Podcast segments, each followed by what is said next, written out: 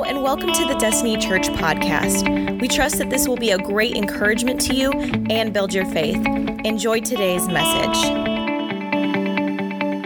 It is truly an honor to share this stage with incredible leaders that we have here at Destiny Church. And um, to see a leader like Chad who can hear from God and take a missions trip and completely change it, it's incredible to work under that kind of leadership. And I'm truly honored to be a part of your staff and to be here. So today we're continuing, as Chad said, in our series called Kingdom Culture. And it's based on the teachings from Jesus in his Sermon on the Mount in Matthews 5 through 7.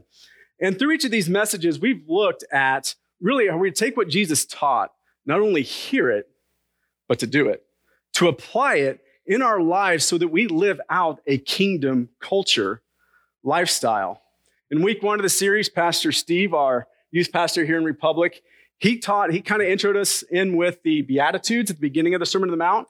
And with that, though, he really dove into this idea of what it means to be poor in spirit. If you missed that, go back, check that out online. In week two, our Marshfield campus pastor, Pastor Mark, was here, and he talked to us about worry, about we are to not worry, and that our worry is really, it's a manifestation of our unbelief a lack of faith in God's power in our lives. And then last week, Pastor Chad, of course, for Father's Day, he was talking to all of us really, but really to the men about being second mile men, going above and beyond in our friendships, in our families, and in our faith. This week, we're going to hit on an interesting topic. And to better kind of illustrate and give you a better picture we're going to talk about today, check out this video. Why about yourself? Can I help? No. You want me to help, Rose? No. Thank you. No, thank you. What do you want me to do? Why about yourself? Why about yourself? I'll do this one, so I'm gonna do that. You drive! Why about yourself? Go drive! Oh, if you've got kids in the room, you know what that feels like. But the title of today's message is Worry About Yourself. Worry about yourself, as she says. So probably you're probably wondering what in the world does that video have to do with Jesus' Sermon on the Mount, but we'll make sense of it. And I'm going to give you a little bit of a disclaimer to start with today. My calling in ministry specifically is in teaching and discipleship. So, with that, what I want to do today is not just read some scripture and give you my interpretation of it. I'm going to show you how I got there just a little bit to give you some tools because how many of you know it can be frustrating when you go to read scripture and you're reading, you're going, I don't have a clue what this says. And you get frustrated and you struggle to understand the meaning. So, what I want to do is help you with that today, is give you some pointers along the way so you can understand, because obviously we want to rely on God's Spirit to teach us as we read. That's first and foremost, number one. We got to rely on God's Spirit. But sometimes there are some practical tips we can use to help us better understand Scripture when we read it. So I'm going to give you some of that today. Is everyone good with that? Everyone good with that? All right. Well, today we're going to be jumping forward in the Sermon on the Mount to Matthew chapter 7. And that's where we're going to be. But if one thing, one area of our lives that if we're truly going to be transformed and be kingdom minded people who live a kingdom culture lifestyle, the one area of our lives that probably needs transformed as much or more than any others is how we treat and respond to other people. Not just the people in our lives either, not just the our friends, our family, coworkers. No, I'm talking about everyone. Everyone we come in contact with. So we're going to do that today. Before we dive in, what I want to do is I want to pray because I want God to really begin to start working on our hearts and begin to ready us for ready ready us for what he has for us today. So let's pray. Heavenly Father, we come to you today and we ask for you to just begin to open our hearts, to soften our hearts for what you have today. What you have given me for today for this body, it's going to be challenging. But I ask that you would convict us where we need to be convicted. Give me clarity as I deliver the words you've given me today. Jesus, we love you, and it's your name we pray. Everybody said? Amen. Amen. All right. Matthew chapter 7 verses 1 through 6.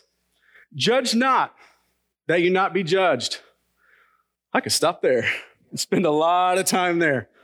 But what I want to do is I want to take a look at Jesus' message here on judging others, and I want to look at it in full, kind of break down this entire passage, because when we really get the idea and the context of what Jesus is saying, we'll better understand it. So let's keep going. Judge not that you not be judged, for with the judgment you pronounce, you will be judged, and with the measure you use, it will be measured to you.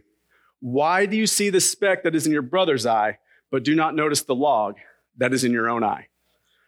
Or how can you say to your brother, Let me take the speck out of your eye when there is a log in your own eye? You hypocrite. First, take the log out of your own eye, then you will clearly see to take the log out of your own eye, out of your brother's eye. I'm sorry. See clearly take the speck out of your brother's eye. Do not give to dogs what is holy, and do not throw your pearls before pigs, lest they trample them underfoot and turn to attack you. Now, at first glance, that verse, verse six, that one's going to be a little tougher to understand. You're probably going, how in the world does that fit in with the idea of judging others? But I promise you, we'll get there. Okay? Once we make sense of the first five verses, that's, that verse right there is going to make a whole lot more sense. Okay? So judge not, that you not be judged. What is Jesus saying here?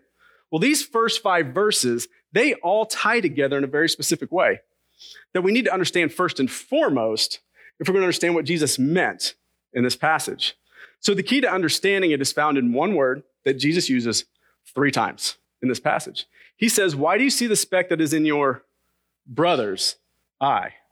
Or how can you say to your brother? Then you will see clearly to take the speck out of your brother's eye. The key word is brother. Key word is brother. So this is one of those moments where I get to teach you a little bit, okay? Give you a little bit of insight. Because in order to fully understand what is being said in any teaching or passage is to find out who the target audience is and the subjects of what's being taught. In other words, we need to understand context. We have to understand the context of what the author or the teacher is saying. So we need to address number one, who is he instructing? And number two, who is he talking about? The context. So Jesus here is talking to a very specific group of people about a very specific group of people. And in using the word brother, what Jesus is communicating is this deals with how we as believers should treat and respond to other believers. That is key. We need to understand that first and foremost. We need to understand that context if we're really going to get a picture of what Jesus is saying in this passage. So now when we hear that word judge, what do we think about? Maybe the judge sitting in the courtroom, and what do they do? They hold somebody accountable for their actions, right? So let me ask you this Is Jesus telling us we shouldn't hold our brother and sisters in Christ accountable for their actions? No.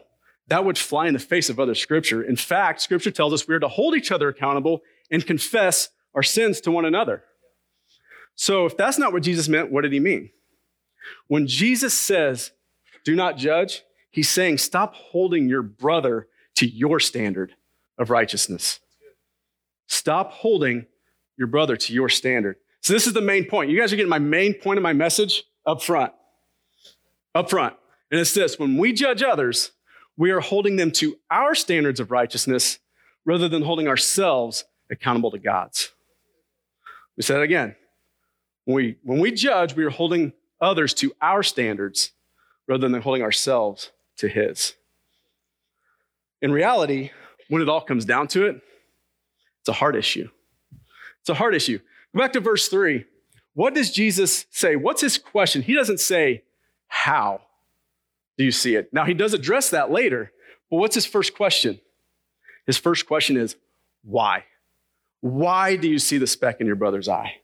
It's a heart issue. Why do we notice the speck in our brother's eye? Why do we notice it?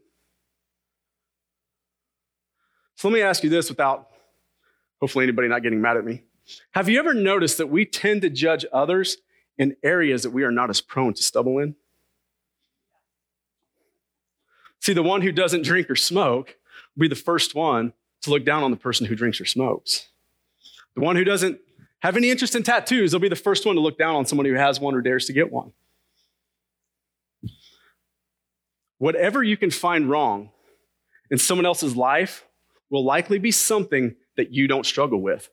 Or, two, maybe even worse, it's something you don't have the strength to face yourself. A good term for this, a good term for this, I would call this selective outrage. focusing on the offenses that won't convict us so that we might appear to have our act together.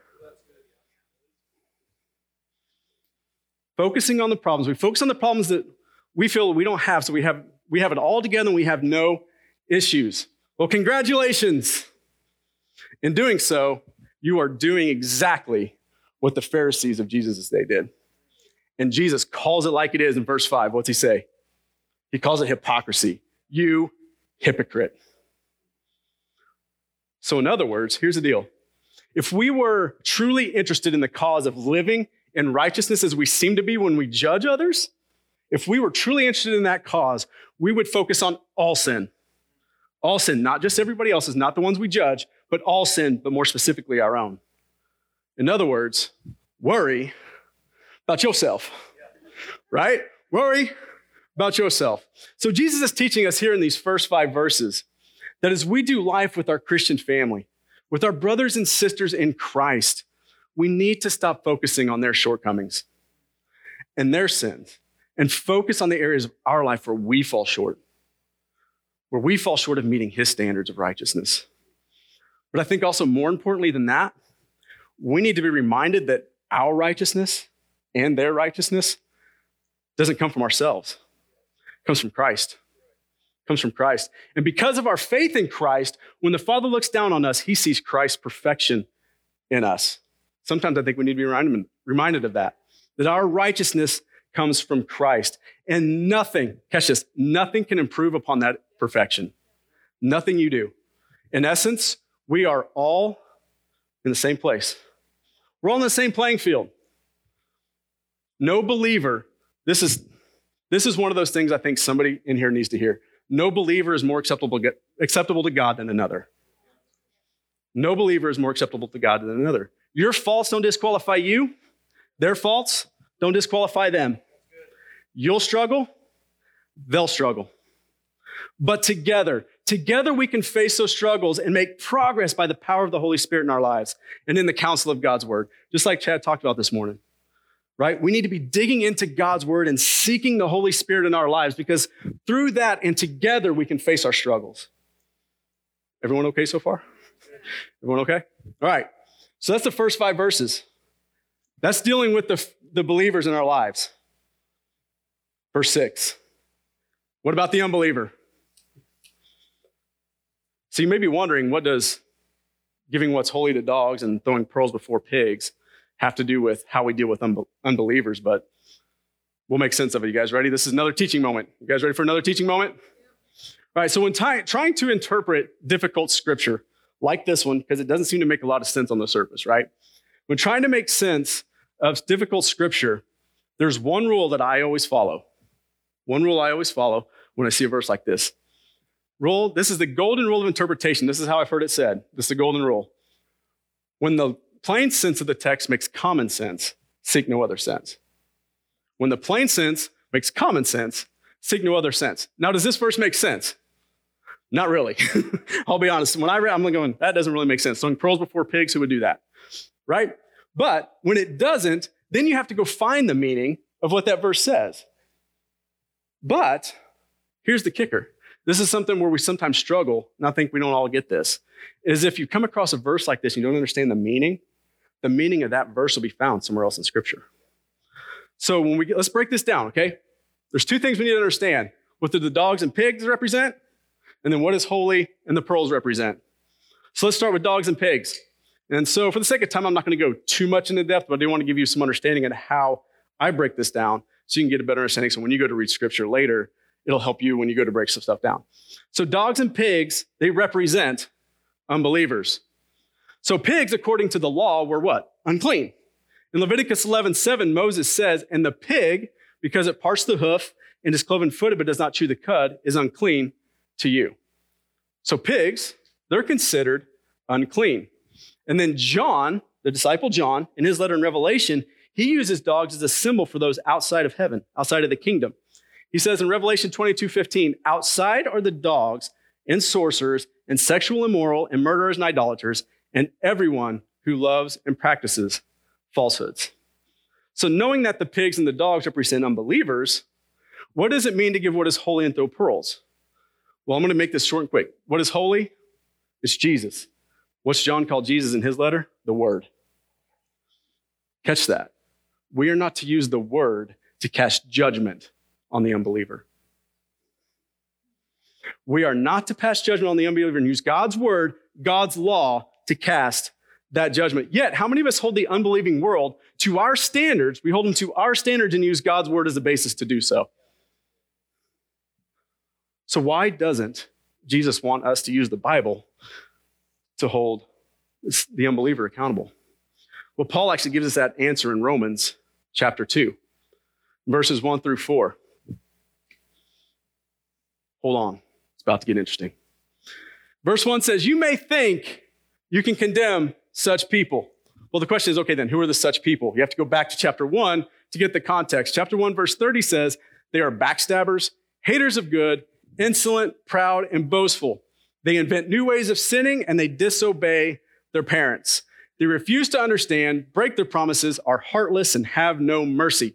They know God's justice requires that those who do these things deserve to die, yet they do them anyway. Worse yet, they encourage others to do them too. Sounds like society today, doesn't it? Sounds a lot like the world we live in. So Paul continues in chapter 2. He says, You may think you can condemn such people, but you are just as bad and you have no excuse. When you say they are wicked and should be punished, you are condemning yourself, for you who judge others do these very same things. Catch this. Paul says, You have no excuse. You know what God's word says and what his commandments are, they don't. They don't have faith in Christ. Why should they obey his commands? But we are called to, and yet we're doing the exact same things they are. How can we consider ourselves righteous to judge them? Worry about yourself. Stop worrying about what the world is doing wrong and worry about what you're doing wrong. Start focusing on where you need to be transformed and live a kingdom lifestyle. He continues in verse 2 And we know that God, in his justice, will punish anyone who does such things.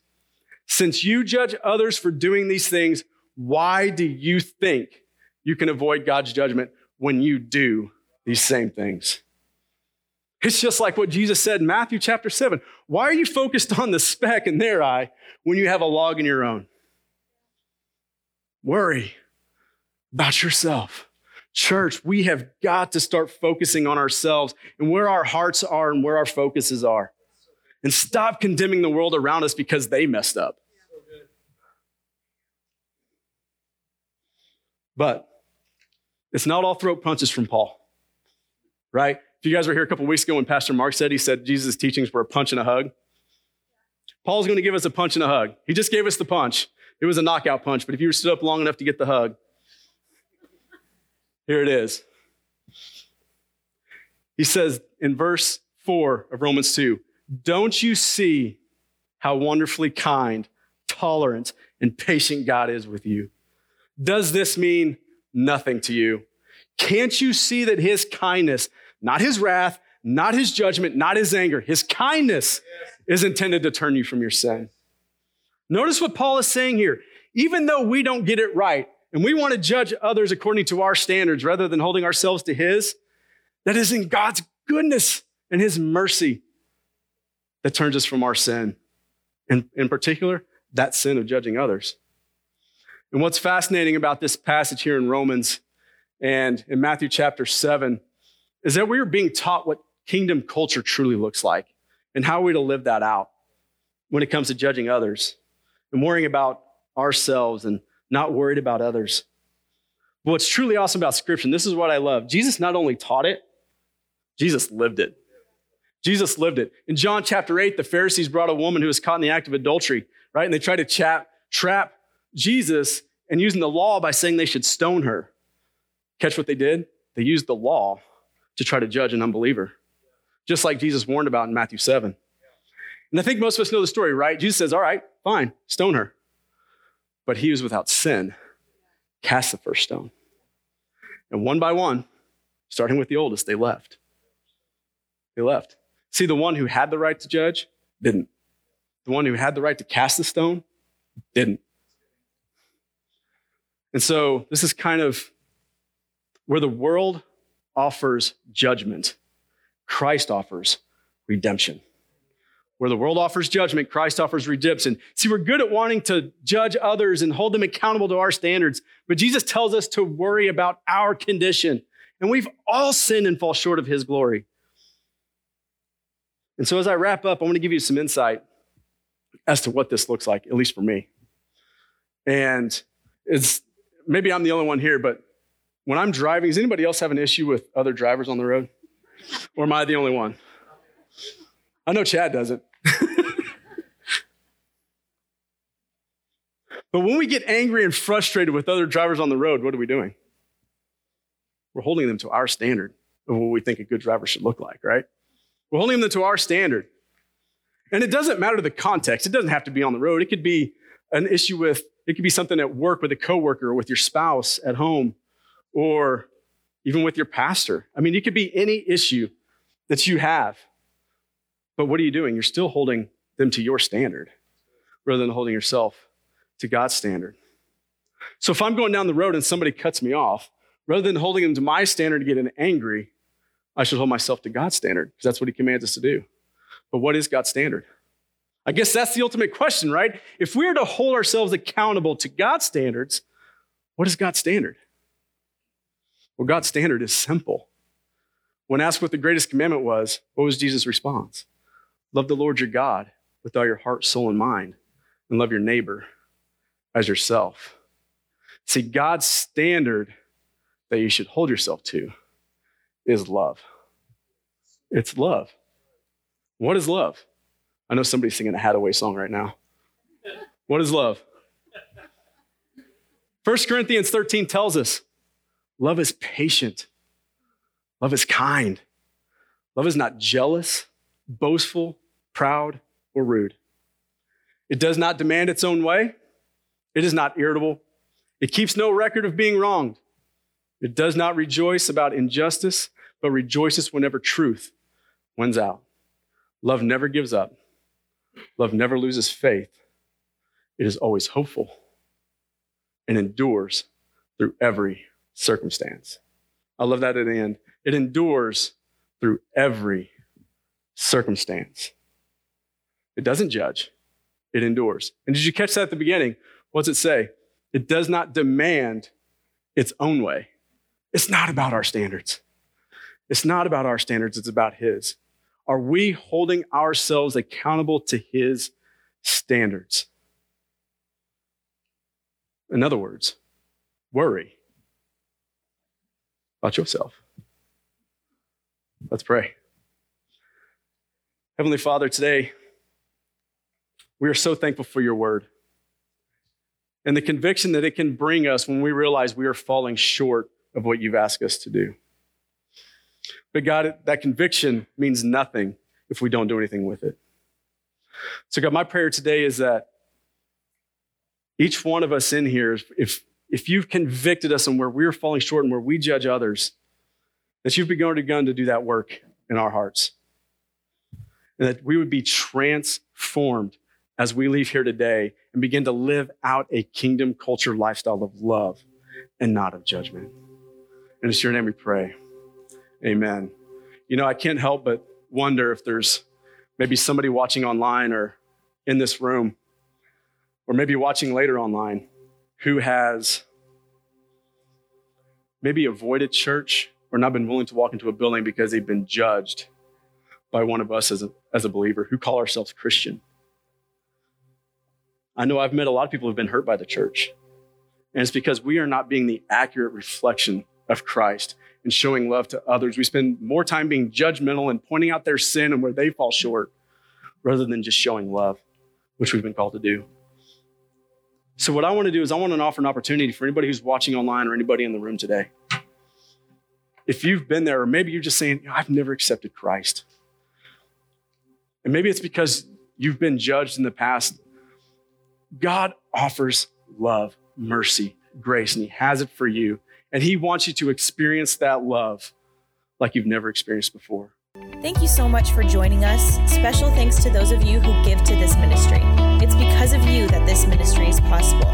You can check out the link in the description to give or visit destinychurch.me slash give. Don't forget to subscribe and share with your friends. We love you and have a blessed week.